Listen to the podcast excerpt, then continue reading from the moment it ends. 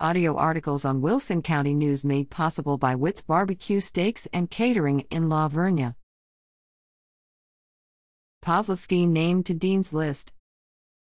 Jacqueline Pavlovsky of Pleasanton has been named to the Knox College Dean's List of Distinguished Students for the 2020 winter term. To be named to the Dean's List, a student must have earned at least 2.5 credits in the term, with a grade point average of 3.6 or better, on a 4.0 scale. Pavlovsky's major is environmental science at Knox in Galesburg, Illinois.